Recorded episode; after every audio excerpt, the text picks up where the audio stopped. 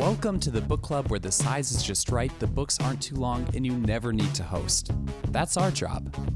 We bring best selling and award winning writers of every genre to Twin Cities metro area libraries to share their stories, discuss their work, and answer those burning questions you've always wanted to ask your favorite authors. This is a book club where we don't have to argue about what the author meant, they can tell us. The book club that doesn't require a clean house or wine and cheese.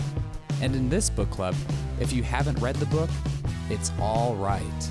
Although, we hope you'll be inspired to pick it up next time you're in the library.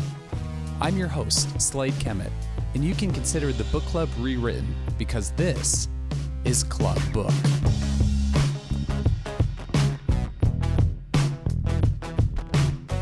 Club Book is made possible by Minnesota's Arts and Cultural Heritage Fund, MELSA, and Library Strategies. We would like to thank our media sponsors at Minnesota Public Radio and MinnPost.com for helping us get the word out about our great guest authors. This podcast features R.T. Rybak at Dakota County's Galaxy Library. Minneapolis native R.T. Rybak served as mayor of Minnesota's largest city from 2002 to 2014, before stepping down from the post at the end of his third term. His post mayoral career is proving to be an eventful one. Rybak currently serves as CEO of the Minneapolis Foundation, one of the region's most prominent philanthropies, and is active at the helm of Generation Next, a public private coalition aiming to improve academic outcomes for underserved children. Between commitments, he has found time to pen a well received memoir that is equal parts political coming of age story and behind the scenes look at the running of a major American city. With refreshing candor, Pothole Confidential, My Life as Mayor of Minneapolis, chronicles Rybak's experience and thoughts on defining events over the past decade, including the I 35 bridge collapse and the fight over marriage equality. Thank you. Thanks. That was great.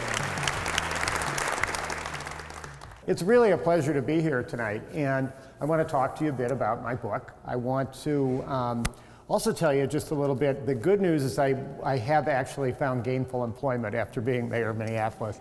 People will say to me, um, gee, what's it like to be retired? Well, I'm not retired in the least, but and my kids know that the second somebody says that to me, they just love it because they can just see the blood going to my head. I am not retired. I'm running the Minneapolis Foundation, and in fact, we just had a really exciting event uh, yesterday. We've been meeting with some of our partners in the Somali community who've been a little worried in the past couple of weeks, especially with a whole lot of messages they were worried about, especially their kids wanted to, you know, were a little concerned about going to school. And so we created an event um, where we wanted, the, well, the community actually wanted to thank uh, others for standing with them at this tough time. So we had Sambusa Sunday. It was these wonderful sambusas that our Somali partners uh, eat, and uh, we had 500 and to 600 people come to Loring Park. So it's a wonderful thing that I get to do. So I'm paid to do nice things for Minneapolis, which to me, don't tell them I would do if I wasn't paid anyway. So it's great to be here. Um, I am a washed up mayor and I'm a washed up journalist. And I had to really make a decision when I was writing this book which one of these would I be? Because I think some of you, has anybody ever read a political biography before? Okay, I'm really sorry you had to go through that. I mean, I, in, in fact, when I started writing, my, my publisher said, do not read another political biography before you finish this, because he said my book didn't sound like one, and I said, thank you. Uh, the fact of the matter is, I wanted to be as clear and uh, honest as I possibly could be. So instead of being a washed up mayor writing a book, I was a, a washed up journalist pretending I was embedded at City Hall. And that was really an important thing for me in writing the book because a lot of times you really have to stand back from your own expediency and just tell the story. And I think there were a number of cases in there where I told things that I probably wouldn't have told if I was writing it as a politician. I got into a lot of things about my family, and I think it's so important for people to hear about implications of people in public with their families. I think it's especially important for men to talk about how they balance career and, uh, and family. Uh, I talked a lot about mistakes, uh, an awful lot that I admit in there, and believe me, I made an awful lot of them. Um, I think the toughest thing for me to talk about was um, while the job of mayor was a complete and total joy to me, um, I made a pa- pact with myself to always be present. I went out to murder scenes and bridge collapses, and you, know, you saw me on the news doing that a lot. But one of the things that I really had to admit in the book is so much of that, after a while, has a consequence. And I think it was important to talk about that. It's hard for me. I don't like to admit my vulnerability or that something was tough, but it really took a toll on me. And I think, like somebody who, I don't mean to diminish somebody going to war, they have a far deeper impact than it would on me, but, uh, or a police officer or a teacher or a social worker where you're immersed in challenging problems, you take it on after a while. And I wanted to lay that out even though it was very uncomfortable, and it's even uncomfortable to talk about, frankly. But I think it's important as we look at the human beings we select to go do these things, to, that you just kind of have to recognize sometimes what that really means for them. So, what I wanted to do was just take a couple random parts from the book and have us talk a little bit. I'll read a little bit, and then you can ask some questions, and I'll read a little bit more, and you cut me off if I'm reading too much, but we'll get, get done in time. So, um, I thought maybe I'd go pretty much chronologically, even though the book doesn't go chronologically. And the book really, how many of you have read the book? Okay, good. So, um, those of you who haven't, the book really seems to careen from like uh, a super funny to an ironic situation to a very sad one and back and forth, all within a matter of minutes sometimes. And that's kind of what the job was about.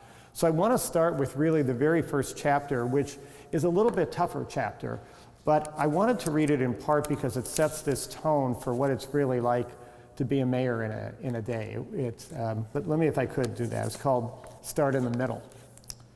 Shiloh Temple was common ground in the complex world of North Minneapolis, where years of high crime and high poverty and high drama spawned so many factions. The thriving church and the former Kodak plant was a safe spot for everyone. I was there in June 2006 to celebrate the life of Brian Cole. A few nights earlier, the 18 year old high school basketball star with a wide network of friends left the party and was standing under a tree to get out of the rain.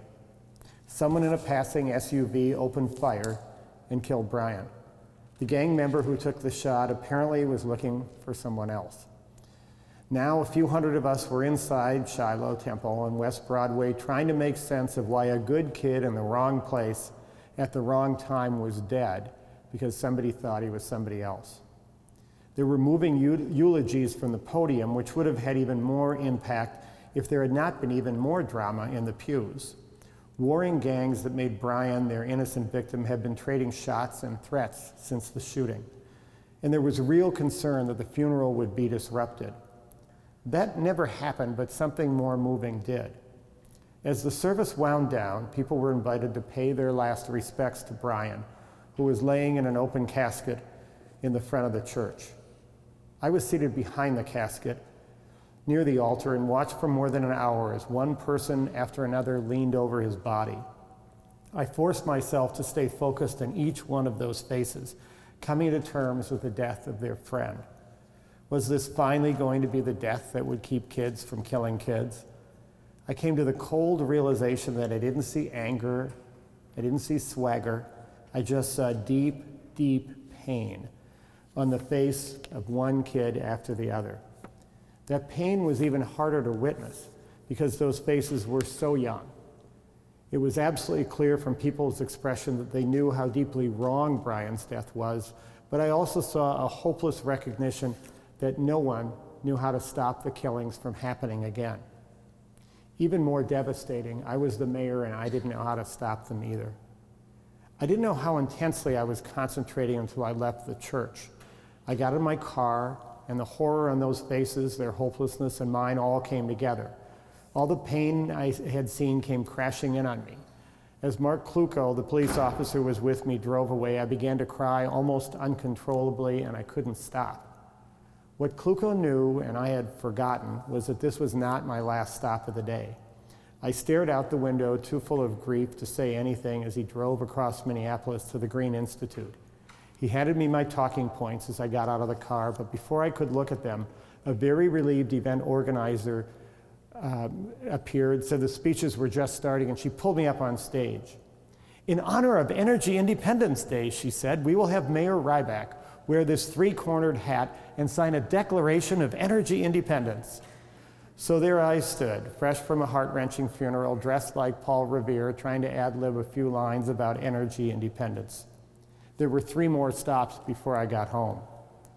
By this point, I'd been mayor for five years, accustomed to days when I careened from one world to another, from one emotion to another. I didn't know I would be mayor for seven more years, and I didn't know the war against violence that took Brian Cole's death Brian Cole's life would continue for years until we finally started to win. I didn't know the I 35W bridge would collapse during rush hour one August afternoon and be rebuilt, or that North Minneapolis would be hit by and rebuild from a devastating, a devastating tornado.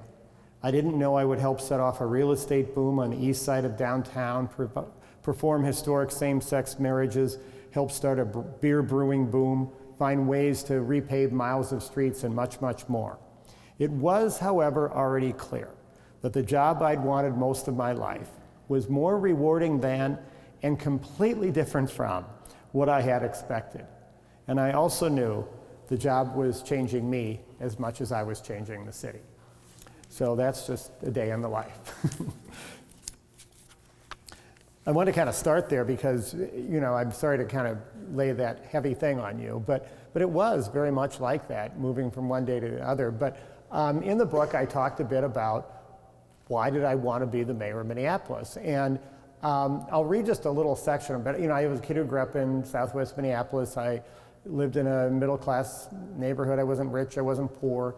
Uh, but I had a couple experiences that pulled me across into different worlds, probably on both sides, economically and socially, of where I was at. And I think it, um, it did something to me on that. Um, my father uh, had a drugstore at Chicago and Franklin, and that was torn down. I'm sorry, at uh, what was 26th and 4th. When you're coming out of 35W and you go by the Wells Fargo building, the drugstore was there, and it was this neighborhood that was really, really interesting because my father was a white pharmacist, and the two African American doctors in town. So, two African American doctors in town both brought their prescriptions there.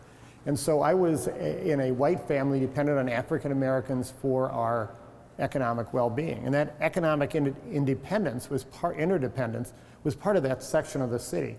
Well, that was torn down as they opened this drugstore at Chicago and Franklin in what then became very quickly a, um, a very violent place. My father very quickly after opening it had a stroke, was sick for a couple years and died, and my mom ran the store. So I wanted to sort of read a little bit that I think really helped crystallize when I began thinking about this mayor deal in that context. The Phillips neighborhood around the store was rapidly deteriorating, was rapidly deteriorating in those days. It was especially dangerous given my, given my parents' business was a drugstore with narcotics. The Chef Cafe on East Franklin was surely not a great restaurant to be eating in every night. Uh, but to my mom's enormous credit, I saw it very differently. It was the closest thing I could imagine to the perfect Ozzie and Harriet family scene. We were together, we had structure, we weren't distracted. We were all there together, her upstairs in the store and us in the basement doing our homework. And we absolutely knew that we were loved. It was uh, also during that time uh, also the only time before I went to college that got anything resembling good grades. I also saw something that had a profound impact on the politics I would later try to practice. Starting each day in a comfortable middle class neighborhood, we'd spend the day at a private school where I was now on a scholarship, where almost everyone had more money than me, especially after my father got sick. But after leaving Breck School for the day, my siblings and I would be picked up by the delivery guy from work and brought down to the neighborhood uh, of the drugstore where I got my first views of real poverty. People who came into the store, who ate with us at the Chef Cafe, who houses we saw when we delivered prescriptions had dramatically less than we did. Spending the day with people who had so much more and then the evening with people with so much less, I came away with a strange gift of understanding my privilege. That growing understanding, as well as being raised by a mother who gave my siblings and me a deep sense that we should do something to make lives around us better, is how I began to see politics not as just a game, but primarily as a way to fix the world around me. It's almost certainly how, at the age of 13, I got the very unusual idea that I wanted to be mayor of Minneapolis. So it's, fun. Um, so, you know, you fast forward a little bit, and I, uh, I ran for mayor. I'd never run for office before. I, um, to be honest with you, didn't think I was going to win. The idea was to run and lose and come back four years later and win because I wasn't well known. I was running against an incumbent. There were all these other people who had more money. I won, which was really great. But frankly, I wasn't quite prepared for the job. So I came in and I stumbled through it a little bit. Uh, but um, I really had to learn the job. So I made a lot of mistakes. So there's a chapter in here called Rookie Mistakes, which you can read. I catalog lots and lots and lots of them, but I'll just get to the, the final part of it. Um, more than anything, I, I, I, don't know, does anybody remember when I tried to replace the police chief? I, all sorts of things. I mean, it was just, just going kind of nutty. I'll just skip to the bottom part of it, but um, so I was going through all this mess, and just about the th- uh, when I thought it would never end, there was a major controversy at the University of Minnesota, and thankfully, I got off the news and off the hot seat. Shortly after that, I ran into University President Mark Yudof, and we agreed we'd stumbled onto a brilliant strategy. The next time any one of us did something stupid that got splayed all over the news, the other one would wait a couple days and then do something even more unusual to get us off the hot seat. It was about this time that I walked into the TV studio on the first floor of City Hall for the Mayor's Roundtable, the public access cable show Mayor Sayles Belton and Fraser had done before I went into office. I put the mic on my lapel and I hopped up on the stool in front of the camera, and the live show began. Welcome to the Mayor's Roundtable, I said cheerily, then, trying to set a casual tone, began to ad lib. As you can see, there's no roundtable in the studio. And then, looking around at the only furniture I could find, I blurted out without thinking, maybe we should call it the Mayor's Stool. and that was many things I said in that first year that I wish I had never said again.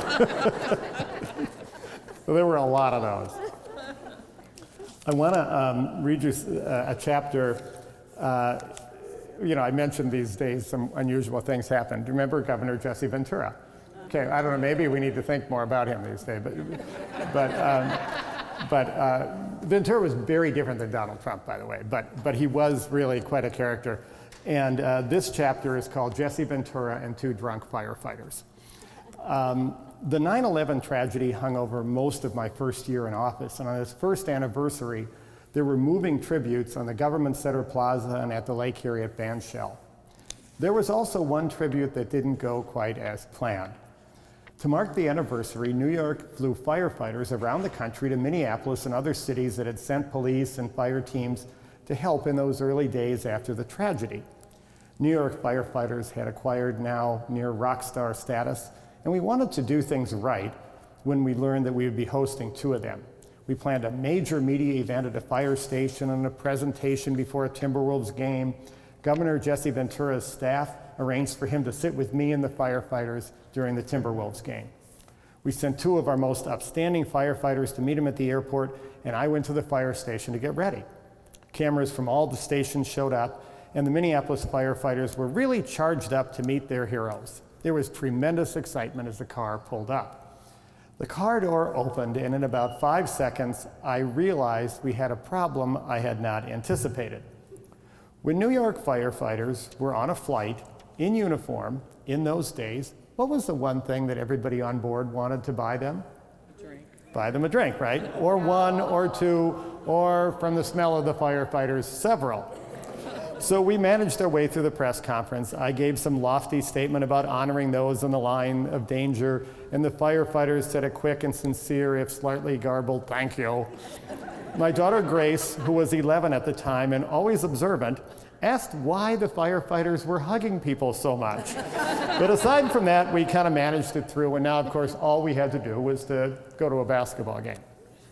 After a quick stop at my house to change, I went to the arena and met the firefighters who had also made a stop. So when New York firefighters are in a bar, in a uniform, in those days, what's the one thing everyone wanted to buy them in unison now? A drink or two or three.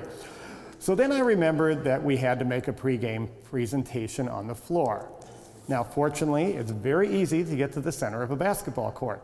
You just follow that straight line that leads right to the middle. I did that, and the firefighters, of course, did not, weaving their way back and forth across the line until they ended up somewhere in the general proximity of where they were supposed to be. I took the microphone, issued another lofty statement about honoring those in the line of duties, and the firefighters once again grabbed the mic and said, Thank you. we careened our way back to the seats in the lower bowl, and there was Governor Jesse Ventura. He gave them a nice greeting, and we all sat down the governor, me, and the two firefighters to my right.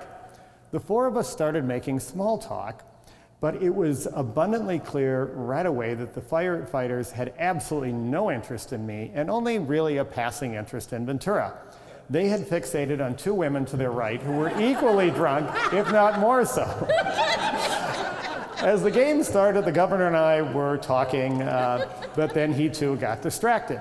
So, all those years in pro wrestling apparently taught him something about fan behavior because he launched into a massive taunting of the ref, complete with a series of Effenheimers.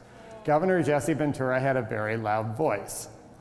In those days, there were probably no people better known in the country than New York firefighters and Jesse Ventura, so as you can imagine, a lot of people were looking at us. We were right in the center of Target Center's bowl, where everyone in the building could see the scene of two drunk firefighters hitting on two drunk women, the governor of the state of Minnesota yelling Effenheimers at the ref, and in the middle was the mayor of Minneapolis, right?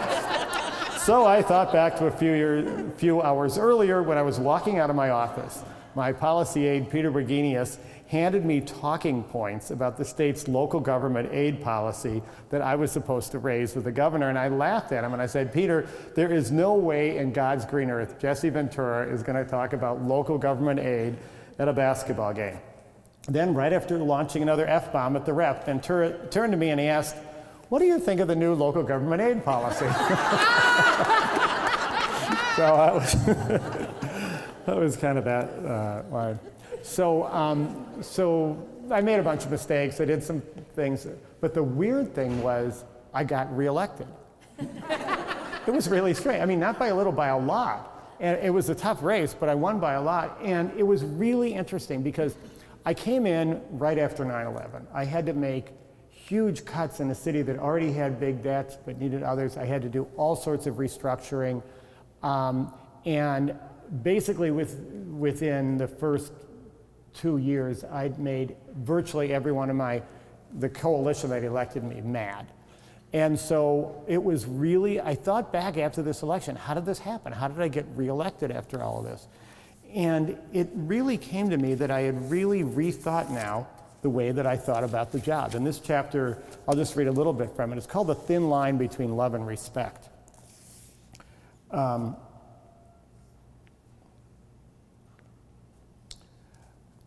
trying to get distance from my own self as I looked uh, toward the beginning of my second term and what I hoped I could accomplish, I stepped back and for, saw a former political newbie deepening the relationship he had with the people he represents.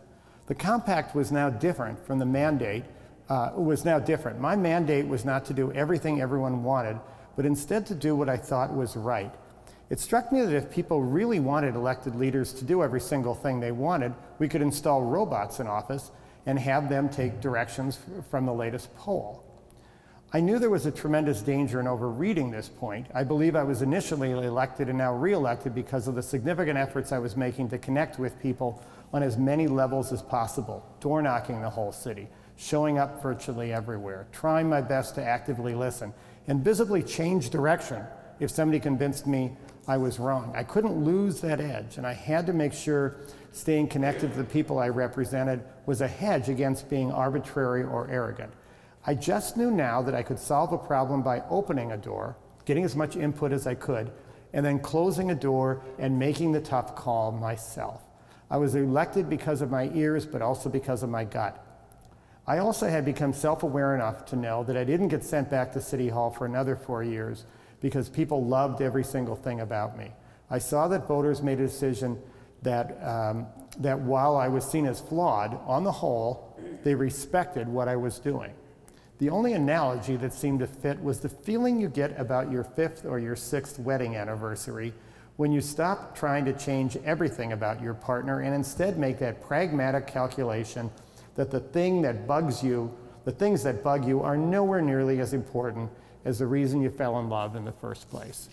And so the point was really that there's this thin line between love and respect, and I'd come in as I just wanted everybody to just love everything I was doing. And you can't do that in politics. And if instead you say to people, I need to hear you, I need to understand that, give me your input, and then you go back and you make a tough call, and then you go back out and say to people, you know, I really love what you told me, and here's how I got to that. I came to another conclusion, but a little bit like math class, you know, where you got to show your work. Um, so, anyways, that wound up being, and I think that's a really interesting thing for people who are consuming politics, meaning all of us, to recognize that we shouldn't necessarily ask our political leaders to do every single thing, but we need to respect how they got there every single time. It's kind of an interesting thought for me. Let me read another chapter for you, and then we can. Do you want to read about the bridge collapse? I don't know whether I'm more interesting. Okay. You know, the thing about the bridge collapse, I'll just, before I write this thing, was um, it was an absolute, total, and complete shock to me, as I'm sure it was to everyone else, but I knew what to do. And I knew what to do because I'd gotten elected. I won the primary on 9 11, which I cover a little bit in the book. And so I came into office in this new America where suddenly cities had to deal with emergency preparedness. And in I think the second or third month in office, um, the um, federal preparedness people flew 70 of us from the city to this place, Mount Weather, Virginia, to do preparedness training. And Mount Weather is like basically the cave where Dick Cheney went. It's in the middle of nowhere in Virginia. You're out in the middle of, and you go there and you, and you think, well, nobody's at this place. Well, then there are a lot of cars and you can't quite figure this out. And then you realize that most of them are underground. You know, so it was this very serious place. And we went in for two or three days. I can't remember, two, two and a half days, something like that. And um, we had to train in the position we were in. So I had to train as the mayor. So get this, I had never been a mayor before. I had run a business, but that's really different. And so um, I had to go through these simulated disasters. And it's not like you say, okay, if that happens, I'll do this. You have to stay in character. So they walked through these disasters in the city a tornado, uh, a terrorist attack, a pandemic.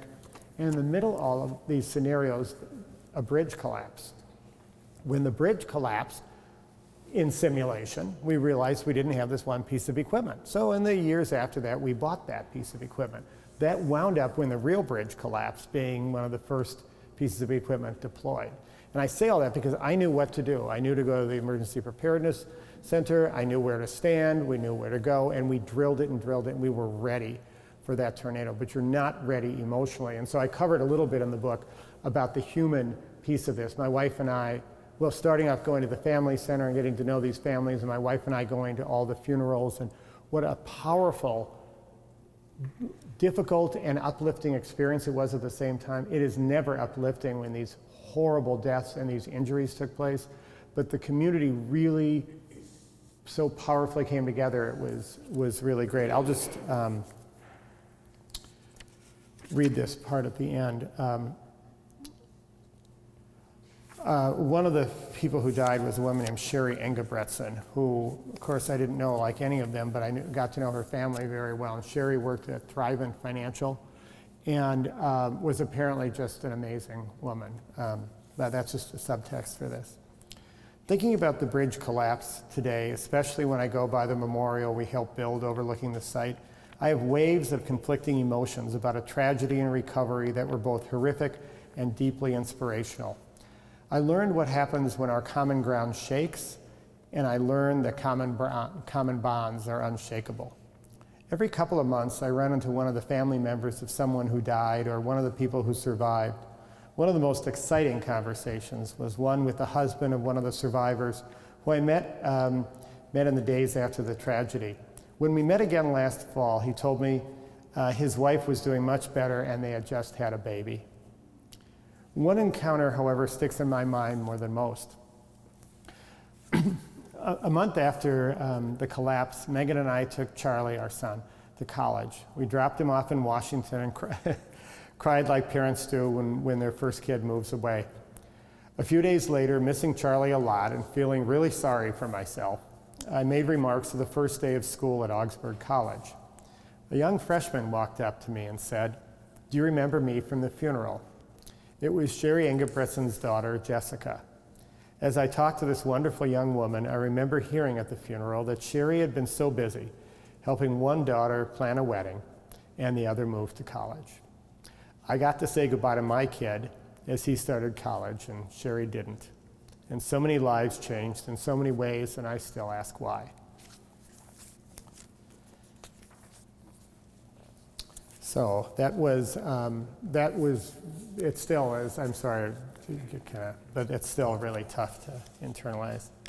Um, I wanted to read you a quick, quick one on Barack Obama, because I was the first mayor in the country to endorse Barack Obama. And I got involved in this, thank you. And this, he's been, thank you. I think he's an amazing man, but I think no matter where your politics are at, he's shown pretty remarkable dignity all the way through. But in any case, so um, I tell the story in here about how I met him. He came in to speak. I was, I had like 15 minutes with him because he was meeting the mayor and all that. And he just sat down and I just said, I think you should run for president, you know, even before I said my name. And and he said, Wow, you've really got intense eyes, or something like that. I was apparently like boring a hole into him. And so I tried to talk him into it. And it was during the time that I would later read that he and Michelle were pretty much decided against doing it. They thought Hillary Clinton had a big lead and all this sort of thing. So I thought, tough, if he doesn't want to do it, I want him to do it. So I got involved in this draft Obama movement. So it was, there were no elected officials. It was me and a lot of people who'd never been in politics. Um, so, you know, we get on these phone calls and be, I'm a, a, real estate agent from Walla Walla and I'm from Bangor and I sell insurance and this and this. And then kind of randomly, I'm this mayor of Minneapolis. And anyway, so it was really kind of fun to be in this. But one day, um, I, um, oh, about eight months after, now I'll start reading, a- after the first Obama meeting, I wrote a post on one of the National Draft Obama blogs and I wrote, oh, Barack Obama is a great man, but this is not about Barack Obama. It's about setting off a grassroots effort to change our politics. The next day, my assistant, Jana Hottinger, came into my office looking stunned. Barack Obama is on the phone. I picked up. Hello, RT, it's Barack. Obama. He said, Yeah, I only know one Barack. I said, I read, I, I read about what you wrote yesterday, he said, and I think we see this the same way. I don't need an ego trip, but I see this is not about me. I happen to be in a position to set off a movement. He said he'd been traveling the country with his new book, The Audacity of Hope, and getting an overwhelming response. Do you mean you're actually going to do this? I said, genuinely surprised. Yes, I'm thinking about it, and if I do, I'd like you to help. And that's how I became the first mayor in the country to endorse Barack Obama. The Obama campaign took up almost every minute of free time I had when I wasn't being mayor. And I explained it to people like this most people have a hobby, some golf, some paint. I try to elect a president. so I campaigned all over the state, and, and for the weeks before the Iowa caucus, took busloads each weekend to door knock all over that state. Among the hundreds of amazing moments, a few really stand out. I remember standing in the Des Moines Convention Center just after we learned Obama won the caucus, and the announcer said, And now the, first, the next first family of the United States of America. When the Obamas walked on stage, you could actually feel the entire crowd take a breath as we got our first look at the remarkable family that didn't look anything like almost anyone who had voted in the caucus. And I turned to my family and I could only say, this is exactly what politics is supposed to be about. I remember how shortly, after, shortly before the Minnesota caucuses, I got to spend a day campaigning with Michelle Obama, and she was superb. As she left, I gave her a hug, and I wanted to say something like, Next time I see you, you'll be in the White House. Instead, what inexplicably came out of my mouth was, I'll see you in the Lincoln bedroom. Which was inappropriate on about three or four different levels almost immediately, she was whisked away, and I still wonder what she told Barack about the visit to the mayor of Minneapolis that day. There is actually a picture in the book of me a little while later when I happened to be, you know, I was at one of these photo shoots with Obama, and I happened to be telling him that story. If I can find this real quickly. So here he is. You can see he's laughing, but his arms are folded like, who is this guy? you know. Anyways, so. Well, let me read one more. By the way, I want to just tell you one really cool story. Um, you know, one of the great things about a book is you get to tell your own story. And one of the things I really wanted to tell was about um, a teacher of mine. You know, everybody says, oh, I was a bad student. I don't know anybody who says I was a brilliant student, but I actually was a very bad student. I, I don't know really, um, you know, I think I, you know, I have lots and lots of energy. You know, I don't know whether I was ADD or something like that, but I have lots and lots of energy, and it took me a while to figure out how to really manage that, you know. So in a classroom, I was very disruptive, I was disrespectful, um, I was distracted, and when I began doing this work in education equity, a really tough realization came to me. Distracted, disrespectful, disconnected, all of that. If there was one thing different about me, if my skin was black, I would not be where I am today. I would have been on a very different, I would have perceived, other people would have perceived me differently, I would have been perceived differently. I got a second, third, fourth, 80th, 100th chance and all of that. But there was this there were many people who believed in me, and that's part of the thing. But one teacher, I had never gotten an A on any paper in the world. And uh, we had this, this uh, teacher who had been uh, anti-war protester and a hippie and all that. I was a big Nixonite. You know, I was raised a really conservative kid. So I wrote this paper for this sixth grade class civics thing on why Nixon was such a great president. You know, to this, you know, and so I just, because I didn't care, I wasn't going to get a good grade on it. I go up and I pick the paper up off the desk and I look down. And well, he made a mistake on it, so I looked at it and I handed it back to him because he made a mistake because, of course, there was an A here and I had never gotten an A. And he looked at me and said, No, that's your grade. And then he looked at me and he said, You have something to say, keep saying it. And to this day, I remember the look in his eye, I remember how that felt.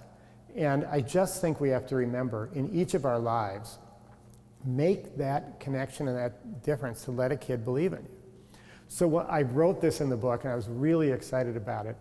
And um, so when it was time for the book to come out, I, um, uh, I, I, didn't know where he, this teacher was, Stephen Kingsbury. So Facebook, right? So I go to Facebook and I said, does anybody know how to find Stephen Kingsbury at Tutter Prep School, blah, blah, blah, blah, blah.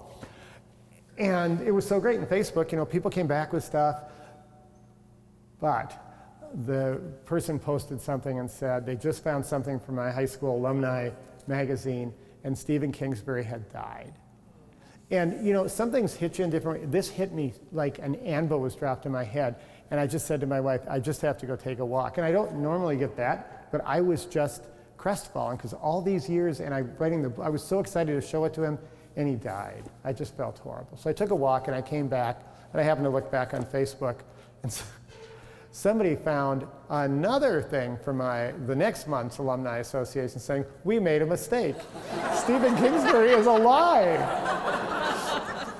So facebook being what it is of course everybody's involved. They're calling the guy all this kind of thing. Anyway so i finally got connected to stephen kingsbury and i got to read the section in the book about him to him in front of this whole crowd. And it was one of the most magic moments and all. It was just great. Well, let me just, he's mentioning this, this thing at the end, but I'll just read you the final thing. It's just a chapter called Why I Wrote This Book. And um, so on a, on a hot summer afternoon during my last year as mayor, I dove into Lake Hubert in Nisswa, Minnesota for a long swim. Exercise had always been my refuge, especially when I was under pressure. I really needed exercise when I was mayor. As I swam out into the lake, I expected my brain would start wandering over all the things I was trying to get done in those last months in office. Instead, I started thinking about being a kid again, throwing a tennis ball against our house and pretending I was a star for the Minnesota Twins. 40 minutes later, as I swam back to shore, I pretty much composed in my head what would become the second chapter of Pothole Confidential.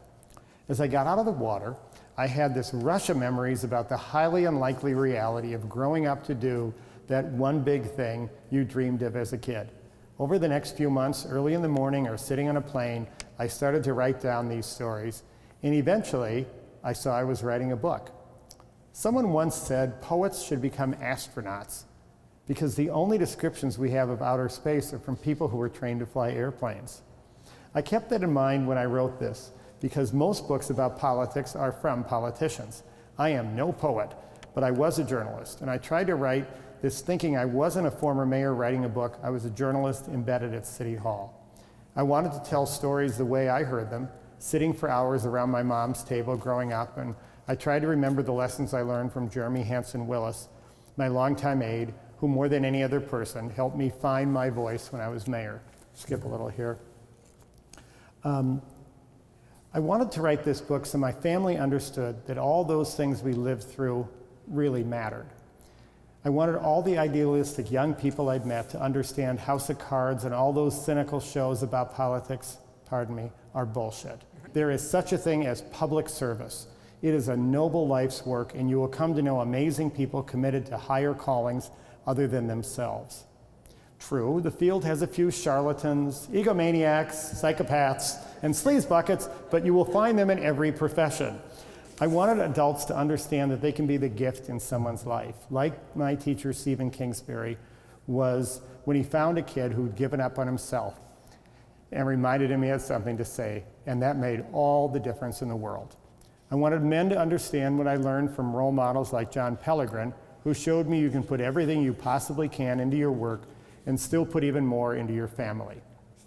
And I wanted politicians to understand this Someday you'll be at a ribbon cutting or gala testimonial dinner, and wearing a sash, you'll stand grandly, grandly to the microphone and clear your throat and loftily proclaim, I could have never done this without all of you. You don't really believe that, but it was in your talking points, and now that it's coming out of your mouth, it actually sounds pretty darn good. And then in the audience, somebody who read Pothole Confidential yells out, You're right, you never could have done it uh, without all of us. So and that's true. That's the book is very much about how uh, people make the city, and the, the mayor gets to do what people want, not the other way around.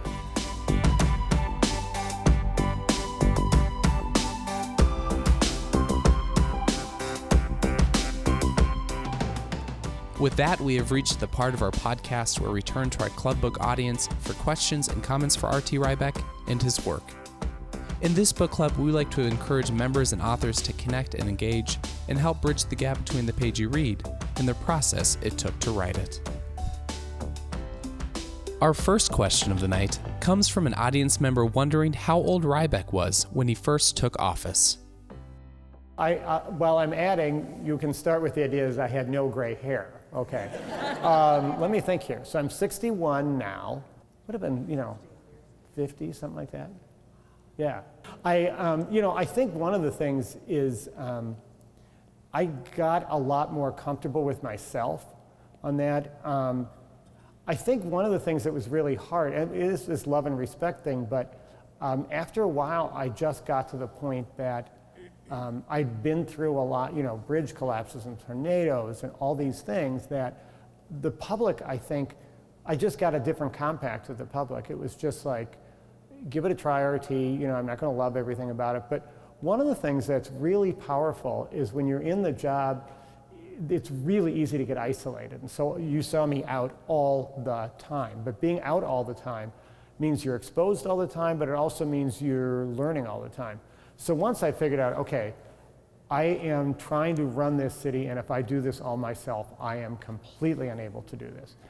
And if I recognize there are 400,000 really smart people there, and if when people came at me with a challenge, I didn't get defensive, which is super hard, and I didn't always manage that. But you know, you, even when somebody was like screaming in your face, trying to figure out, don't shoot the messenger.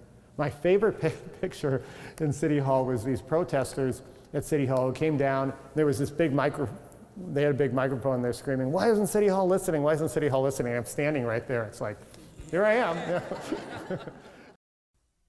this question is how being mayor affected Rybak's family life. Oh, what a good question. Yeah, so I, I, wrote about that a fair amount. It's not in one place, it's all throughout the book. It's um, when, you know, you heard just real briefly, my father had died when I was a kid. And um, so I was absolutely determined that I would be a super present father, okay? And um, so my wife and I had made a lot of sacrifices on a whole lot of, and not terrible, I mean, but we really, really were proud of what we had done. And so then, and I had in fact decided not to run for mayor once we had kids because I thought I couldn't do it. So when I finally came to the conclusion, and she finally came to the conclusion, the single biggest thing I was worried about was messing up our family. And I remember about a month after announcing, I was laying in bed and I just didn't sleep all night because I thought I've done one thing perfectly well, and it was to raise a family. And I'm now about to blow it. And the beautiful thing is at the end of all of it, our family was closer. I think our kids were better because of it. They, they sacrificed some things, they were exposed a lot. But um, I think a couple things, and it's not just about being mayor, but I, one of the things that wound up being really powerful uh, for us is that we said I would be present and out there, uh, but I would come home for dinner. And so I was there, I woke up early, they woke up early, I was there for dinner, and then I was almost always there for bedtime. Now, it would mean I would almost always after dinner go out to an event and come back and that, but we was really present. And um, our daughter's teaching down in Mexico for a couple years, and we're all going to meet down there at Thanksgiving. And the beautiful thing is that, um, you know, you love your kids. That's not the hard one. Do you really like them too? You know, sometimes, and yeah, it's just, it's it's been really um, an uplifting experience and one that I think for them also exposed them to a lot. I think it can be done. I so deeply admire the Obamas for the way they've been able to expose their kids to enough, but not too much, and not put them in front when they didn't have to, but also show them the responsibility of their position and all of that. And I, I really think it can be done, you know. Another audience member asks about some of Rybak's frustrations while serving as mayor, and if they ever made him want to leave politics. Yeah, I, um, on many levels, I could have been mayor for the rest of my life. I mean, I loved, loved, loved being mayor. So it wasn't, I didn't leave out of frustration. Um, I do think I needed an emotional break for a few years, but I never said I wanted to stay out of politics. Well, I happen to be the vice chair of the Democratic National Committee heck of a week, folks. But, um, but um, you know, so I'm, I'm active in politics. And, um, but I really think I came to the conclusion that I want to do public work. And I want to be a public servant. That doesn't mean you always have to be an elected official. So, aside from you know a couple of reasons, one of the things I wanted to do is I could never, as mayor, really get at the deep endemic issues behind poverty, especially, and especially education equity. And so I had this chance to spend a couple years deeply immersed. I ran this thing called Generation Next, which is a coalition of foundations and superintendents and mayors on close the academic achievement gap. So it allowed me to do what I didn't have the luxury of doing as mayor, which is to dive really deep into one issue because you know, you're working on something and a bridge collapses or a tornado, you know, a kid gets shot, something horrible or something great happens. So it allowed me the privilege of focusing on one big issue and I'm still on the executive committee of that. And now the foundation is really interesting because it's the, one of the largest in the country and the second oldest in the country. And so we have 1,200 different people who put 60 to 80 million dollars a year into the community. So I can use that as leverage for other things and get things done. So I'm still doing public work. This question asker wonders what R.T. Rybak sees as areas in the community that are in need of help there are so many things to do. And I, I, I, really believe this has not been a great community because of its politicians. There's been some really good politicians and a few bad ones, mostly really good, solid politicians. But there's no community that has a civic infrastructure like this. We're the number one volunteer city in America. And when I say city, I mean the region. I, Minneapolis, St. Paul is one big place to me. I don't draw borders at all. Um, so we're the number one volunteer community. We're probably the most philanthropic per capita. We really do big things, and people just give of themselves. So I think finding it. But I don't think we lack compassion. I think we lack alignment. So, for instance, one of the things I was working on at Generation Next was on literacy. So let me. So raise your hands if you've ever read to a kid in a school. So keep your hands up. Thank you. You're a wonderful audience. Keep them up. Wait, we'll keep them up. Keep them up if you had any training whatsoever before you went in with that kid in the book. Okay? Keep, okay, good. So a couple hands. Do you feel the training you had represented the very best knowledge that all the best literacy organizations have and you were given tools to make sure you could answer the questions appropriately? Okay? All right. The reason I did that was to first off thank you for doing that. The second thing is we know a lot about literacy. And we know a lot about how to train volunteers, but we are not training them like we need to. So we launched this thing at Generation Next called Gen Next Reads. And if anybody wants to do that, call Generation Next. and they will um, put you in connection with an organization that has proven practices to train volunteers to get an outcome. That's the kind of rigor I think we need to bring to a lot of these.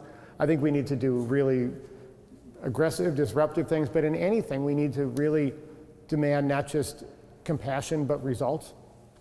So that's, that's uh, one piece of it. This question is what was Rybak's favorite thing about being mayor? Favorite thing I got to do, no question, the Step Up Summer Job Program.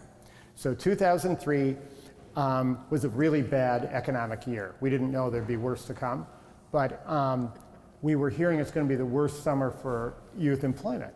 So I just said, just got a bunch of people together, said, let's find some jobs. we got some jobs for the summer. But one of the people I got involved was Richard Davis, who's the CEO of US Bank. And when we sat down afterwards, we thought, wow, that went pretty well. Let's do this right. And he was really good. I said, good, let's go do 4,000 jobs next summer. He said, slow down.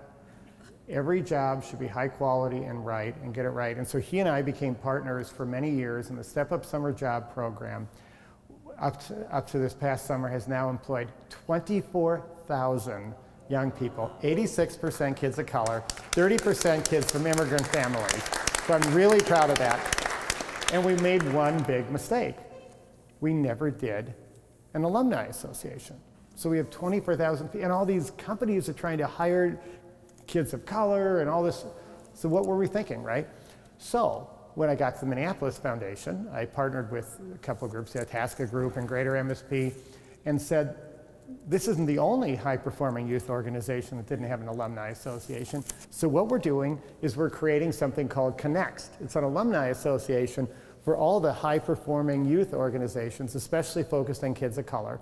They're going to, as soon as you go into the program, you go into this database, uh, that then all these companies can access as they're trying to hire people. And we'll have a social component like the Harvard or Princeton Alumni Association. And we're going to keep those young people here. We're going to build a diverse farm team, and this community will be a better global competitor than any other one in the country because we're, we're getting every diverse kid from every background and language skill and getting them into the workforce. That's the best thing I ever got to do, far and away. Yeah. An audience member wonders what Rybak feels are the biggest challenges facing the Twin Cities. I will absolutely start with education. And um, that is not to say all schools are broken. Absolutely not. There are very high performing schools. It is erratic. And it is erratic um, in some cases arbitrarily, but it is erratic because of the way we fund schools that if there happens to be a shopping center in this city and there happens to not be in the next city, that the kid in this city will get a better education, and that seems to me to be deeply wrong. How we fix that is really tough. Um, I do think also that we're the way we there are some really good innovative things happening in education, but innovating on a wide scale in education is really hard. And the odd thing is, the more I look at education, the more I really see that we are, um, the classroom of the future is a little bit like the classroom of the past. So think about a one room schoolhouse, okay? I'm sure there were lots of challenges, but there was a, an adult leading a learning community in that room of people at different levels, kids at different levels and they sometimes helped each other and all that, but it was a learning community steered by an adult.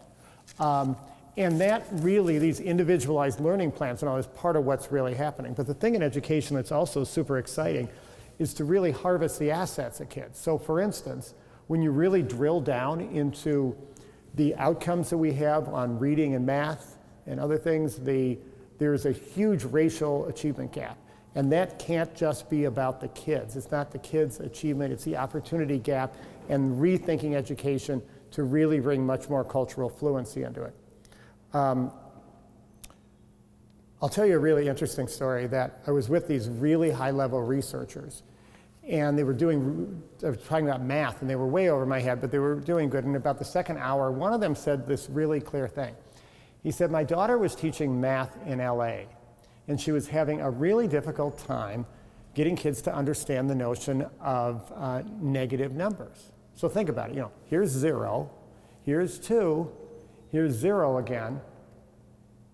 negative numbers, like, how do I explain that, right? It's a really complicated concept. And these kids were not getting it at all in Los Angeles. So a couple years later, she came to Minnesota. She was teaching here, started teaching negative numbers, and these Minnesota kids got negative numbers right away. Why would a kid in Minnesota understand negative numbers? January, right? Okay? All right. So think about this for a second. So that's kind of a funny story. But what it really is, is it's a unique population in a unique place who can teach all of us something because of their experience. The Minnesota kids can go to LA and teach negative numbers every day of the week, or bring the LA kids to Minnesota in January and uh, stick them outside and they'll get negative numbers. But unique population in a unique place gives us something that we all need. Now, if we look at the dramatically increasing diversification of our communities, and now when you look at the social and emotional learning that we have, which is beyond just the metrics and math and reading, and you look at the fact that in measures like commitment to learning, white kids are about in the middle, and ahead of them in commitment to learning are African American, Hmong, Asian, and Somali kids. And when do you hear white parents say, I need my kid in a classroom with kids committed to learning, find more African Americans, Hmong Asian, and Somali kids, right? But that's what the data shows, okay? Different communities bring different assets the language fluency, the global fluency. The fact that when I went to China, I was a little weirded out. You know, I couldn't quite figure it out, and I eventually put it together that I'd really not been in that many settings where I wasn't part of the majority culture.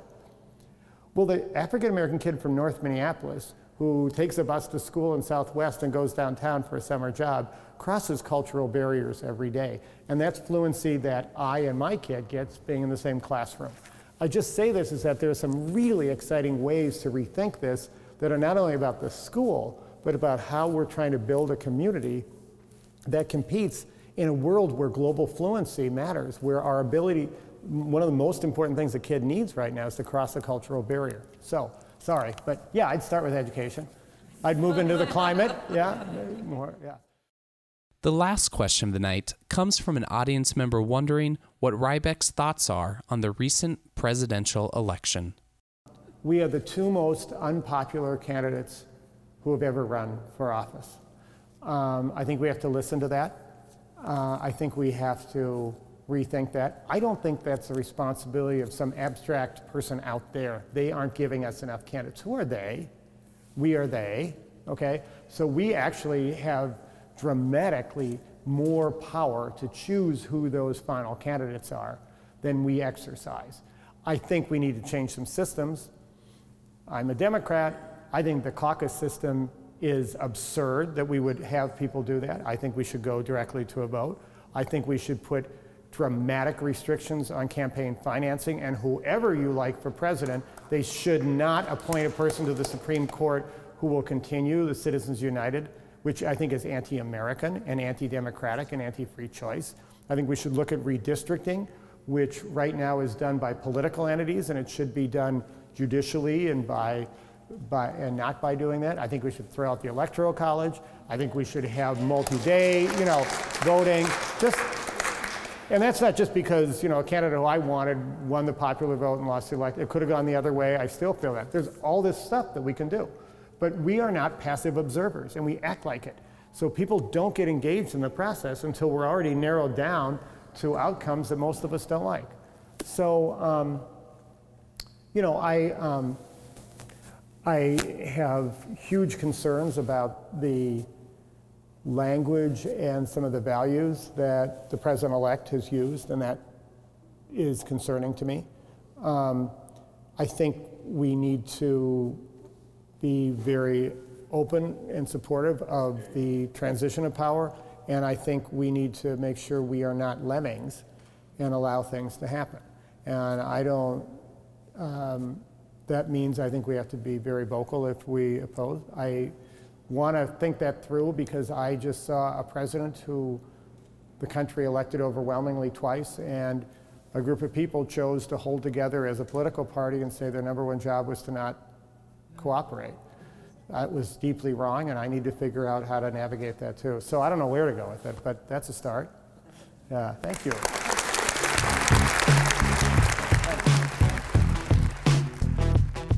This Dakota County Galaxie Library event with RT Rybak will wrap up our summer fall 2016 club book season.